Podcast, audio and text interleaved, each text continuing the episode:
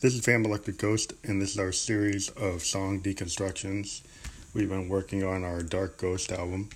We've been putting a lot, a lot of tracks together, and um, one some of the latest tracks I'm going to discuss later this week. Um, but one of the things that we're working on is uh, you know just integrating our Eurorack sound into our new music, and then using our Studio Electronics microphone to uh, also um, you know increase the the depth of Josephine Electric's voice, and in that um, regard, we also are using the VTO3 from Roland, which is their vocal transformer or voice transformer. And we've been using that instead of our JDXI, which we love the JDXI. It has a really good um, vocoder implementation. And previously, we used the soprano mode to create Josephine Electric, but we've been using the VTO3.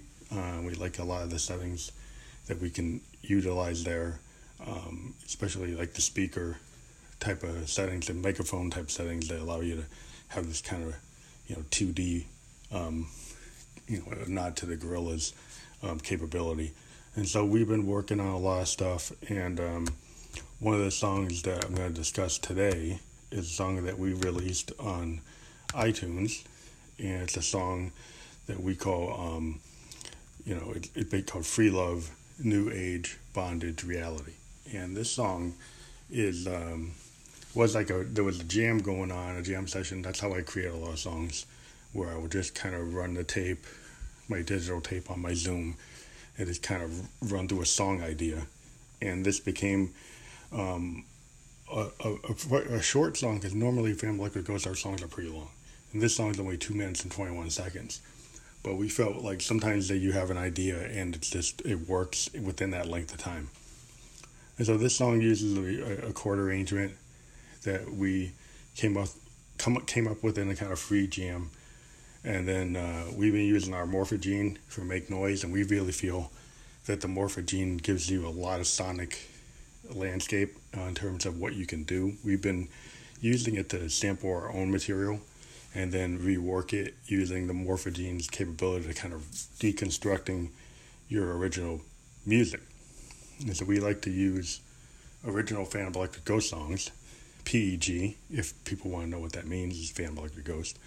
Um, and we sample it into the morphogene, and then we use the morphogene's ability to kind of make um, a sample be an oscillator. And then we utilize that, and sometimes we are able to play the filter because the filtering mechanisms on the morphogene allow you to play it like a Moog. In addition, we used a Moog DFAM, drummer from another mother, to create the beat. Um, and so on top of that, we played the piano through the Juno GI. Um, that's what we usually use. And we're very happy with the result of that song. And um, we thought about, you know, extending it, but we kind of felt like, yeah, well, that's one of these things that's like a point in time.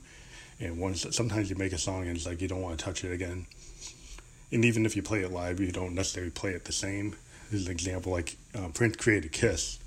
If you ever heard him play Kiss live, he never played it the way it is on a record. Uh, the way it is on the record was like a point in time type of thing that he was not able to replicate live. Uh, he he kept that version, you know, as like its own unique picture. And then when he played it live, he always reinterpreted it. And and sometimes you have a song that you know you, you create and it's hard to actually replicate it exactly live. And so instead of trying to kill yourself doing that, you just reinterpret it and change it up. And it's more fun for the musician. We see bands like Pearl Jam do that a lot. Um, the Grateful Dead used to do that a lot. You know, even Springsteen reinterprets his own songs and re- redoes them.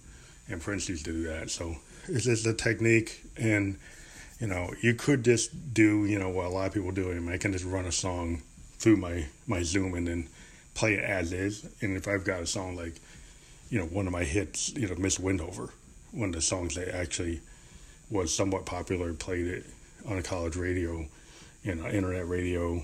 It's been, you know, played in that way, uh, selected as a song to play for the month. Um, but, uh, you know, that song, if I play it live, because it's like a dance hit, I run it off the sequence, I run it off the, um, the Zoom and maybe do overdubs where I play some live guitar or bass on it to change it up. But there are certain songs like if you have fans, they want to hear it the way it is. They want to hear the original, and so that's a good thing to use the tools like like Ableton Live or you know other types of sequencing programs. I am very interested though in analog, as everybody knows, and, and this year Moog kind of pulled a little fast one on us. They told us, they, you know, the, the only new instrument was going to be the the subharmonicon, which is another like Mother 32 type of system, kind of like a DFAM. And it looked very interesting, and it was going to be like the biggest thing that Moog was going to do this year until they actually put out the Grandmother. And the Grandmother to me is um, kind of like what Arturia did with the micro uh, Mini Brute 2 and 2S. They created uh, a modular based system to support Euroracks. And so the Mother 32 and the DFAM, you know, are Eurorack modules, but the grandmother is like the central control system for Eurorack because it has the ability to do um, the CV implementation and it finally has USB over MIDI plus MIDI. You can take your DFAM and you know connect it through the VCA. Uh, you could take your Mother 32 and connect it through you know the MIDI because it does have MIDI. Um, but because you can use the CV implementation to connect your other Moog gear, such as the DFAM drummer from another mother and Mother 32, then you have the keyboard on the on the grandmother that also has all these awesome implementations of classic roll, um, classic not rolling Moog, um, uh, you know, history. Because if you go out and look at the the grandmother and you look at what the bones are to it, it's pulling back through Moog's history some of their best products. So when you look at how it's actually set up and you look at the history of it, uh, what's really interesting about this this system is, um, you know, I, I, believe that, you know, the people at Moog they're really like, you know, they're they're they're staying in tune with what Bob Moog originally wanted to do and so they're they're they're creating um, machines I think that he would have done, um, because they're like they're they're total fans of, of what he had done. So if we look at the provenance, or kind of like the bones in, in the, of, of the system, it's using oscillators based on a mini Moog. It's using a mixer based on the Moog CP3. The filter is based on a 904. The envelope generator is based on Moog 911 the VCA is based on a 902, and the spring reverb is based on the Moog 905. So for those of you who say, well, you know, this isn't, isn't a, this is not a, a, mini Moog or a Model D, but this is kind of like a brand new um, type of, um, you know, similar to a Model D. And if you look at it, it, it does have the ability to have three oscillators because the LFO can act like an oscillator. Um, and so you have a brand new Moog keyboard. It's not, you know, it's not a fatty. It's not a sub thirty seven. It's not, you know, like a Voyager, but in a way, it's got some things that you probably wish the Voyager had. You know, the fact that it has the spring reverb, it's got the VCA on the 902, it's got filters on the 904. These are all things if you're a Moog fan or fanboy, if you're a fan, fan woman or fan girl, uh, fan person, you, you would know that these things make this machine um, really interesting and very cool. And it's something that we weren't expecting that we'd want because we didn't know about it, but it's something that we want to bring into our workflow. We're very interested up until now looking at getting us a polysynth, a modern polysynth, analog synth, kind of like a Jupiter 8 we were looking at. Um, the Korg Prologue 16 voice in the Rev 2, which is really not analog, but it's more you know has analog capabilities, but it's not analog oscillators or DCOs.